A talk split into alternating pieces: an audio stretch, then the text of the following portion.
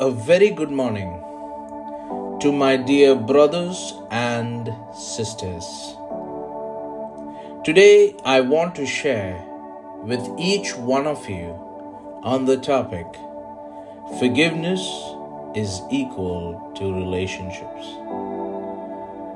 Matthew chapter 5, verse 23 to 24 says this Jesus says, This is how I want you to conduct yourself in these matters.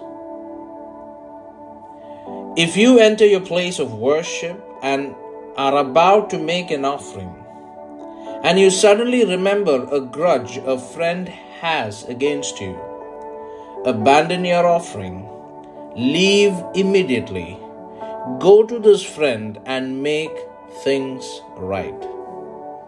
Then and only then come back and work things out with God. Many a times we are surrounded with situations and people that we don't agree with and which leads to offense and thus left unresolved leads to bitterness and in a long run that relationship doesn't work out. God is asking us to not leave that relationship unresolved because god values relationship. And He always wants us to have a heart to care for every relationship as He cares for us despite we failing Him countless number of times. Ephesians chapter 4 verse 32 says this Be kind and affectionate towards one another has God graciously forgiven you? Then graciously forgive one another in the depths of Christ's love.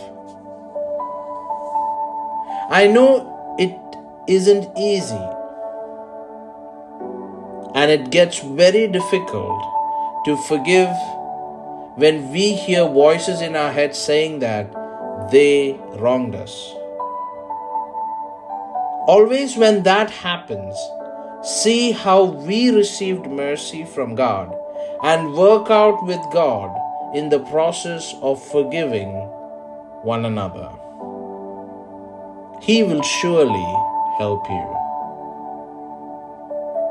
My dear brothers and sisters, by asking for forgiveness or forgiving someone doesn't make us small or weak, rather strong at heart. Forgiveness is the key to having a strong relationship with people and with God. God bless you all abundantly.